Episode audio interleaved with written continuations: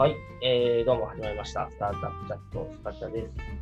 えー。このポッドキャストは、スタートアップにまつわる学びをシェア、ディスカッションしていくポッドキャストです。えー、メンバーは、サービスオーレールプラットフォームウォッシュ代表のヤブ、グルメサービスデティブマネージャー、平野、DM の野口でやっております。はい。はい、おはようございます。で、今回はですね、えー、まあ、ちょっとテーマをいろいろ話しまして、えー、まあ、本のね、書評というか、あの読んだ本についてちょっとみんなで話そうとみたいな。昔、あの、我々、ブックサークルというのがっていう会社内でやっていて、朝よく、あの、読んだ本について、あだこうだ、ドヤ顔で話したんですけど、この感じ、そのですね、昔を、あの、思い出しながらやっていきたいなと思うんですけど、今日はあの動画だと映してみた。良い戦略と悪い戦略というん。うん。これを、えーと、僕は平野君にあの仕事上で勧められて買って、3週間前ぐらいですかね、読んだんですけど、あの、矢部君もこれ昔読んでたんですよね。うん、僕はね、2016年とかね、4年前ぐらいなんで、そんな覚えてないですけど。結構ね、前だね。うん、僕のノーション探すと、あの、矢部君のエバーノートを昔、あの、入れさせてもらって、僕保存してたのが見つかって、うん。矢部君はあんま内容覚えてなかった、そう、懐かしいですよね。っていう感じですけど、はい。はい、良い戦略と悪い戦略っていう本ですね。これはこういう本なんですけど、2012年に出た本で結構古い、まあ古いっちゃ古いんですけど、まあ割と戦略本なので、あの、未だに読んでもすごい学びがあるというか、使えるなみたいな。感じの本ですかね。なんか、まあ、さっと話すと、まあ、いい戦略とは何かっていうと、悪い戦略やっちゃう特徴あるあるみたいなのなんかいろいろ書いてくれて、うん、で、えー、で、結構そうですね、まあ、事例ベース、まあアメリカなんで昔のフランクリン・ルーズベルトだとか、どこどこの軍隊だとか、まあ、あと車のトヨタがこういうところの戦略いいよねとか、テレビの目標が、うん、なそういう事例ベース歴史とか、あのまあ、アメリカン企業とかの、まあ、事例ベースであのいろいろ書いている本だったりしますという感じですかね。これ、結構事例が、はい、この辺なんか実際すごいあの具体的な話すると、あれですよね、この僕も2016年のタイミングに読んだものの、この本当に戦略が必要ななんかタイミングとかフェーズとか、あのまあ、役割みたいなところってすごいやっぱり限られてるから、うん、なんか当時僕がこれを読んでもやっぱあんまり使いどころがなかったかもなという感覚を。なるほど。なんかその、いわゆる意思決定とか選択のタイミングで、あのまあ、こう細かくこういう戦略って、まあ、もちろんあるので、なんかそこでこう、まあ、自社リソースを過大評価するとか、なんかその辺で一応、こう、あの、まあ、把握はしつつ、やっぱね、こう、マネージャーとかね、こう、役員とか、なんかこう、決める戦略、こう、作る立場になるとより、ここは、身に染みて非常によくわかる内容になってるんじゃないかなっていう気がしました。なんで読もうと思ったんですか？君は覚えてるいや、でもなんか。やっぱアプリの、なんかこう、はいはいはい、あの、今後どうしていくみたいな話を、はいはいあの、まあ、考えてるタイミングだったんですよね。すごいよく覚えてるんですけど。はい。まあ、それでなんか、あの、まあ、前回出た、あの、内野さん、えー、僕らの上司からこれ勧められて読みました。はいはいはい。内野さんからだったんだ。そう、内野さんから、うん。読んでそうだね。確かに。内野さん、あの、本を渡すマネージメントしたからね。そうそうマネージメント。本を渡したり、本を印刷して、その人の机の上に置いておく。僕らのね、元上司の人ですね。うん僕もあの最近真似してじゃないですけど、普通にあの読んでほしい本があって、あのメンバーの子にすごい置いとくと、あれ、うちのさんみたいなことしてるって、なんかすごい 最近言われます。まあいいいいっすね、やっぱ本ってね。教科書で教えるっていうか。確かに、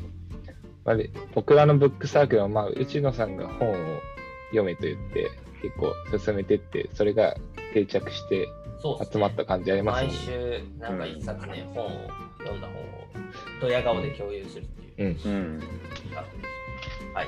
で、この本の話いきますか？はい。でこれまあ僕はこれ、なんで読んだかでいうと、まあ今、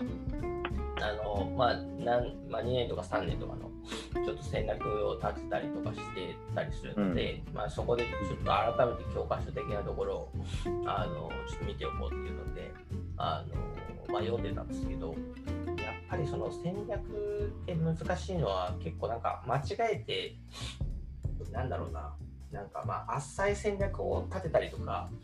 うん、あとはなんか戦略じゃなくて、ただなんか目標数字を掲げただけみたいな感じになっちゃうパターンとかが結構あるので、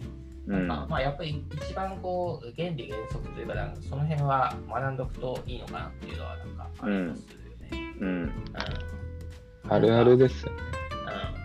うん、目標値だけっていうの結構ありましたよね。そうそうそうそう。僕らもまあ昔やっちゃったりしてて、なんか、1000万ユーザー目指しますだけ言ってて、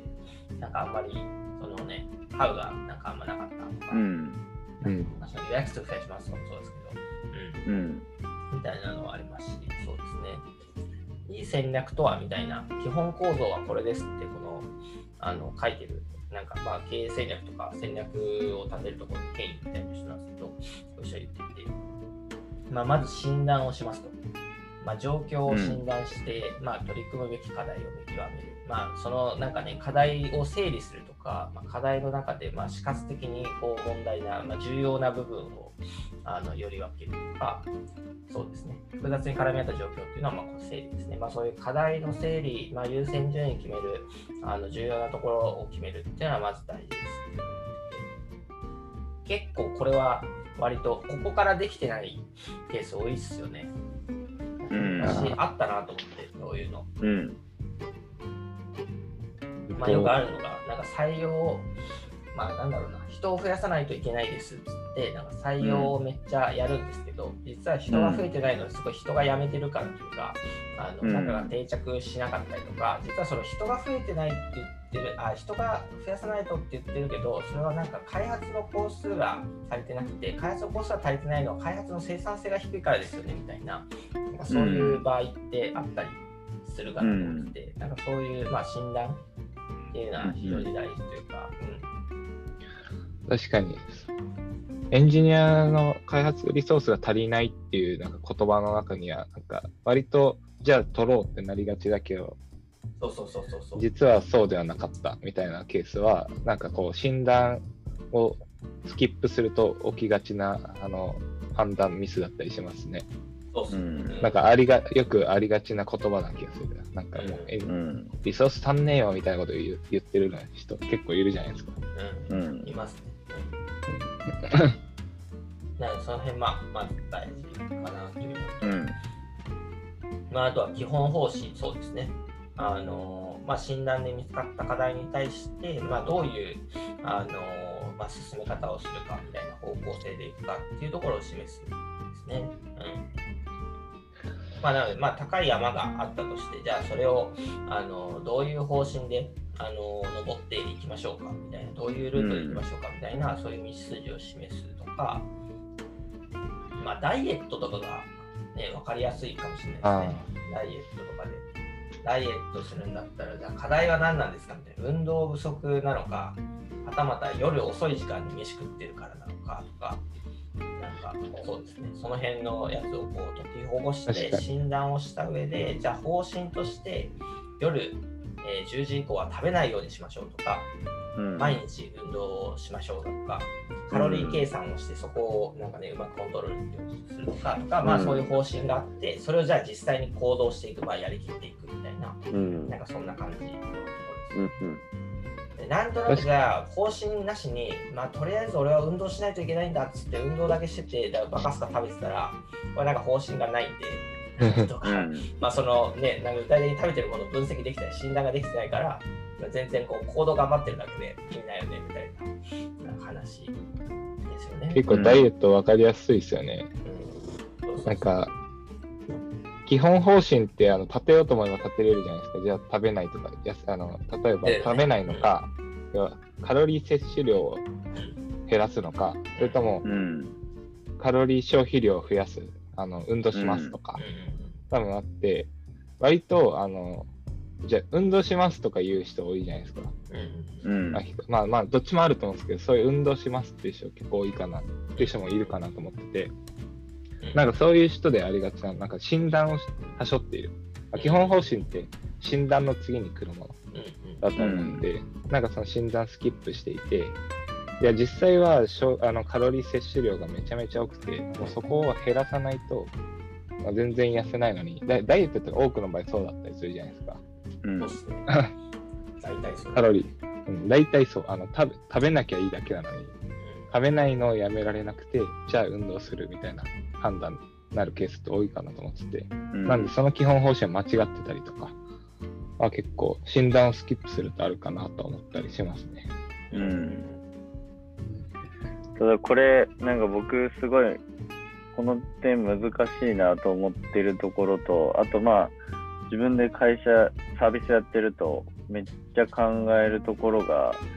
えっと、この一個手前で、その構造理解みたいなところ、例えばそのダダイエットってどういう構造なのかみたいな。例えばその、えっと、や、なんていうかな、こう、そもそも痩せるという行為みたいな。うん、で、えーとまあ、カロリー摂取量とカロリー消費量がマイナスになると体重が落ちるっていう、うん、えー、まあ、ある種ゲームみたいな。ななんかその構造が結構、なんていうかな、その構造がなんだっけみたいなことをよく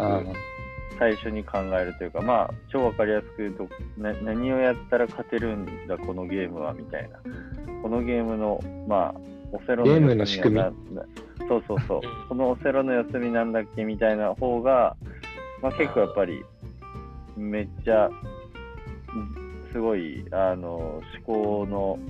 まあ、多くの時間を使ってる気がしますね。で、そのまあ、診断の手前があるっていうことですよね。うん、診断するための知識やフレームワークみたいなのがあって、うんうん、まあ、医者でもダイエットでもそういう知識がね、カロリーとか病気を診断する上での知識、フレームワークがないと、まあ、全然いい診断ができないよねっていうことで、うんうんうん。まあそのなんだまあ売り上げを上げていくためにじゃあどうやって活換していくかっていう多分フレームがあってとか、うん、あのそういうことですよね。ダイエットとか割ともう常識化されてるゲームのルールとかと違ってね全然、まあ、ビジネスって違いますもんね。ゲームのルールが明らかになっていない。うんまあ、将棋とかあの分かりやすくルールがあったりとか、モーセルもそうだし、あるけど、ビジネスはそれがないのか。悠々が増えないみたいなところで、えー、その着眼点から入っていくと、じゃあ課題、今これはこういうところが理由で、えー、伸びてないみたいなところからスタートしちゃうけど、なんかそもそもこうグルメのマーケットって、なんかこう、何がなんかこうオセロの四隅になっててみたいな、うん、うん、まあもちろんその前そこが話し合われている前提で多分あのある程度落ちてくるとは思うんですけど、うん、結構なんかその辺からミスってるパターンが割とあるあのたまにあるんで結構、うん、そうだね確かに。すみません、どうぞ。ちょっと聞いてみます。あと、そうですね、こういうまあ戦略は、なんかまあこういうフレームワークですよねとかっていうのがまあいろいろ入ってるんですけど、うん、なんか話したいのが、こう戦略を立てるのが上手い人みたいな、うん、なんか、どういう人ですかねっていう、なんか思い浮かびますか？いやー、難しいですよね。これ僕、まだこれ立てるのうまい人、ちょっと出会ってみたいなと思います。うん。ヤブさんレベルの、ヤブさんレベルの基準が高いかも。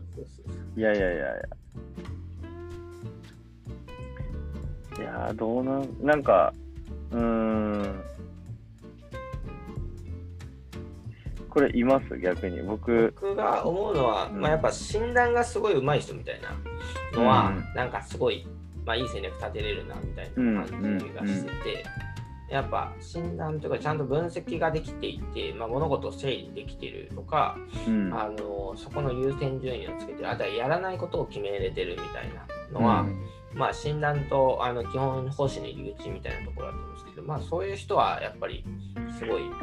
うまいなっていう感じがしますね、戦略立て。うん、うん、だまあ診断がやっぱ肝っていうか、そう。うん、確かに。まあ、あとフレームワークをね、どれだけしてるかっていうのもあるんですけど、それは大事かなっていう感じがしますね。うん、あと結構やっぱ行動ありきになるのはダメだよね。なんか、うん、とりあえずみたいな。うん。なんかあの、さっきも話したけど、目標値だけあって、じゃあ、その基本方針なんか上げるためだったら何でも実行しようみたいなことを言っちゃうと結構難しいですよね。うんうん、ミスるケースがあるというか。そうですね。うん、診断もはしょってるし、基本方針もないか。ら、登り方いろんなルートでたどろうとするし、うんうん、でその行動も分散されてリソースめっちゃ使っちゃうし、割とまあ、いろんなあの方向か。ら行動するってことは、こう、なんだろう、行動に一貫性がないから、割と浅いうちでしかないし、で、真似されちゃうとか、結構その辺って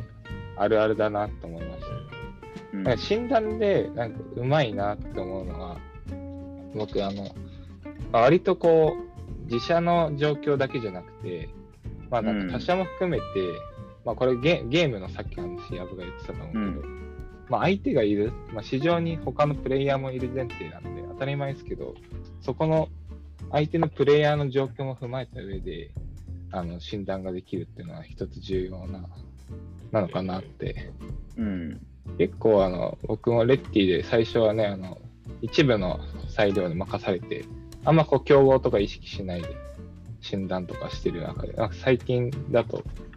その競合も含めた状況も見るような風になって、その辺の重要性とか結構大事だなって思うようになりましたね。うん。あれですね、悪い戦略はやっぱ競争相手の力量を見誤ってるっていうのはあるんで。うん、そうですね、大事ですね。自社のリソース過大評価もありそうだな、確かに。これ全然あるね、やっぱりね。うん。分たちはすごいそうですね、オンボーディングがうまいと、定着させるのがうまいと思ってたら全然そんなことなくて、採用してすげえ人が辞めていく。まあ、僕らもすごいなる。なんか、割と楽観主義になっちゃうやつね。そうそうそう。うん。ありますよね。あとやっぱ思いっきりがいい人は戦略立てるのうまいなっていうのは思いますけどね。思いっきりが良くて、なんかただ行動するだけじゃなくて、なんか何をやらないかを決めれる人。うん、うんやらないことを明確に強く言える人。そう、明確に言える人は、うん、これもやりたい、あれもやりたいってなる人は、なんかすごい、うまくない。うん、なんかそういう意味だと、まあ、ちょっと、あの、レッティの話になっちゃうんですけど、うん、あのレッティのあの今の開発 VPOE やってる小迫小迫さん、うん、で、なんかうまくないですよ、この診断と基本方針立てるの。僕あの、この前、上場ノートを書いたとき小迫さんがこれがめっちゃうまいって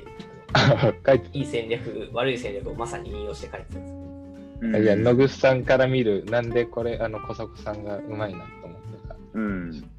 まあでもね、今言った話をなんか全部兼ね備えてるのは実は彼なんですけど、うん、すごいなんか VPOE を立てる回みたいになっちゃう。いや、その診断がまあ彼はうまいんですよね、やっぱり。あの、まあ、エンジニア組織がすごくなんかうまくいってないというか、あの結構ポテンシャルを持て余したメンバーがすごい多かった時期に、まあ、じゃあ何が課題なのかみたいなところと、まあ、あと課題はこう山ほどあったんですけど、その中でじゃあこれをやるべきだねっていう選択がしっかりできていたし、また基本方針も明快ですごい分かりやすいみたいな感じだったんで、うん、なんかその辺はうまかったですよね。あとフレームワークというか他社の事例もめちゃくちゃ収集したし、あの一緒にいろんな会社の話聞いたりとかしてたんですけど、まあ、開発の座組がどうなってるかとか、開発のその上での課題はあ何なのかとか、じゃあまあどういうやり方を取っていけばいいのかっていうのを、まあ、ちゃんとインプットしてたなっていう意味で、まあ、すごいこれはやっぱできてますね、彼は。うん。うんそうですね。結構基本方針を打ち出すときに、あの、逆に言うとやらないこともそれ、それって言うじゃないですか。うん。なんで、結構その、さっき思いっきりいい人がっていうんですけど、反発もめちゃめちゃあるかなと思ってて、比較的規模が大きくなると。まあなんかそういうのも、あの、診断を基づいて根拠を説明した上で強く言ってるんで、比較的まあ説得もできる。うん、けど、まあ言うのには結構こう反発もあるし、あの説明コストもかかることだったりもするんで、まあ、結構その辺の、なんだろうな あの難しさはあるなと思うんですけど、まあ、小迫さんはそのあたりをすごく強く言って根拠を説明するってところはできてたんで、確かにうまいなって思いましたね。うん。なるほど。さらにね、ストーリーで語れると、まあ、めっちゃ強いんでしょうね。うん。こういう戦略っていうのは、あのやるのが好きなストーリーで。うん。うんうん。